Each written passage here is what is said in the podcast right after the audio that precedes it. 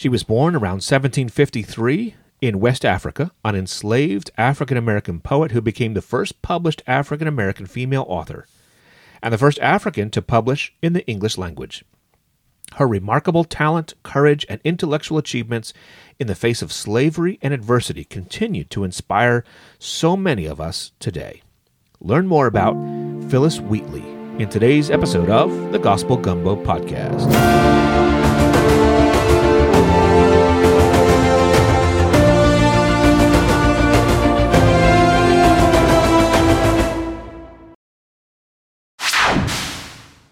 Phillis Wheatley was captured by slave traders at a young age, probably in the territory now called Senegal or Gambia. She was put on a slave trade boat called the Phillis and transported to Boston, Massachusetts, in the British colony of Massachusetts in July 1761 when she was about eight years old. She was purchased by the Wheatley family, who named her Phillis after the boat that she arrived on and gave her their own last name, which was common at the time. John Wheatley purchased her to be a servant for his wife Susanna, but the Wheatleys quickly recognized her intelligence and aptitude for learning. The Wheatleys, unlike many slaveholders, treated her with kindness and provided her with a level of education rarely afforded to any girls, let alone an enslaved one at the time. With private tutors, Phillis learned to read and to write not only in English, but by 12 years old she was reading Greek and Latin classics in the original languages, along with the Bible. She wrote her first poem at age 14, and it was called To the University of Cambridge in New England. In this poem, Wheatley implores a group of new Harvard students to be good Christians and never to forget the magnitude of Jesus' sacrifice for humankind. It is written to be a kind of imagined sermon or commencement address.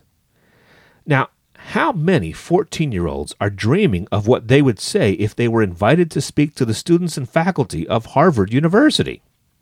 That's remarkable. Phillis Wheatley's poetic abilities gained attention, and she became a well known figure in Boston's literary circles. Her first big break actually was a poem published in the Boston Censor. It was an elegy poem on the death of the open air evangelist George Whitefield. Apparently, she was a big fan of Whitefield and loved his preaching. Many of her early poems were eloquent defenses of Orthodox Christian doctrine, such as her poem An Address to a Deist, in which she which she wrote when she was only 14 years old. Well, as time went on, she had enough poetry to publish a book, and her owners advertised in the Boston Censor for a publisher. This advertisement to sell the work of this teenage slave girl was alongside other advertisements to sell teenage slave girls. And people were shocked. Actually, many prominent people doubted that she had actually written the poems because they just couldn't believe that a black slave could write such beauty, and she was taken to court for plagiarism in 1772. In that investigation and trial, some of her greatest skeptics became her biggest fans when they became convinced of her authenticity and moral character. Among these included John Hancock, Thomas Hutchinson, the governor of Massachusetts, and his lieutenant governor, Andrew Oliver. With several others, they created a document and signed their names attesting to the authenticity of Phillis Wheatley's poetry.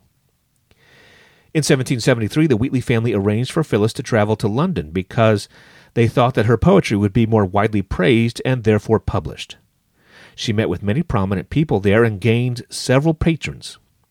And just as suspected, her book, Poems on Various Subjects, Religious and Moral, was published in London later that same year. It was the first book of poetry written by an African American and the first book written by a woman of African descent to be published in the English language. The volume received positive reviews, and Wheatley was hailed as a literary prodigy. She was only 20 years old. Her poetry encompassed a range of themes, including religion, morality, and the abolition of slavery. She drew inspiration from her own experience as an enslaved person, expressing both her personal struggles and her belief in the equality and dignity of all people. Her writing exhibited a classical style influenced by poets such as Alexander Pope and John Milton, while also reflecting her own unique perspective as an African American woman. Many of her poems reflect her deep love for Jesus Christ, and her devotion to him. Though her poems are not generally autobiographical, she weaves her own unique perspectives and experiences into them. In her poem, On Being Brought from Africa to America, she's a little bit more autobiographical than usual, and so let me quote a few lines from that poem. "'Twas mercy brought me from my pagan land, taught my benighted soul to understand that there's a God, that there's a Savior too. Once I redemption neither sought nor knew. Some view our sable race with scornful eye. Their color is a diabolic dye. Remember, Christians, Negroes, black as Cain, may be refined and join the angelic train. Critics of her poetry point to the absence of the themes of racism and the plight of enslaved people. She certainly touches on these themes, but they would like to have seen more anger and outrage in her. They note that her education meant that she was separated from other black people and she grew up mostly among white privilege.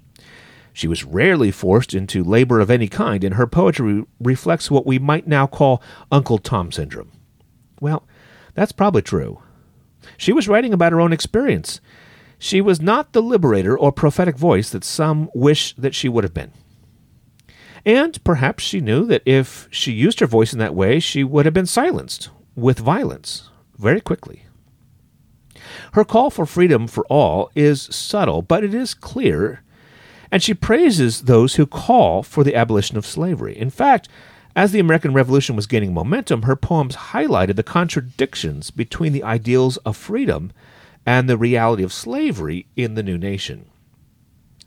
For example, uh, let me read to you a little bit from uh, an unpublished poem reflecting on the death of Major General Wooster, who died from the wounds suffered in a Connecticut battle during the American Revolution. And the poem is from his voice, uh, as if he is speaking from beyond the grave. And here's what she writes But how presumptuous shall we hope to find divine acceptance with the Almighty mind? While yet, O deed ungenerous, they disgrace and hold in bondage Africa's blameless race. Let virtue reign, and thou accord our prayers, be victory ours, and generous freedom theirs. Well, after her book was published, the Wheatley family gave her her freedom. She was no longer a slave then, and a few years later she married a free black man named John Peters. He was very poor, and the two of them lived in extreme poverty. Their first child died as an infant. John was a very poor manager of what little money they had, and he was thrown into debtor's prison and left Phillis to manage on her own with their second baby, who was sick.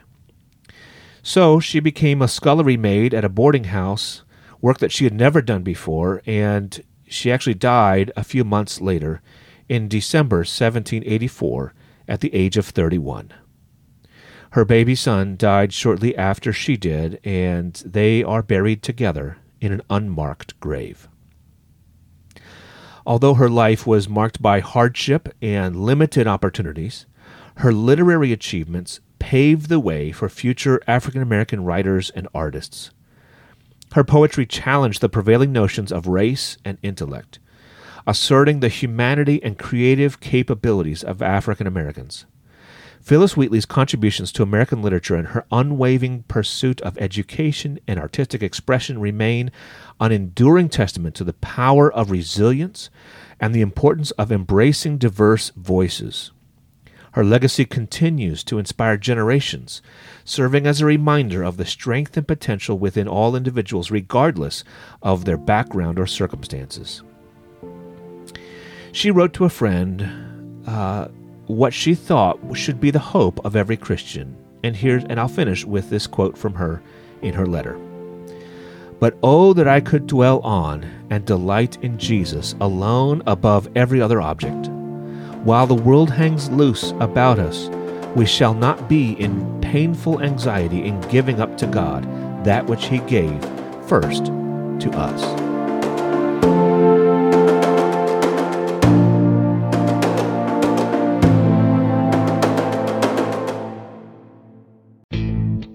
Hey there, amazing listeners of the Gospel Gumbo podcast. I've got something special to share with you today.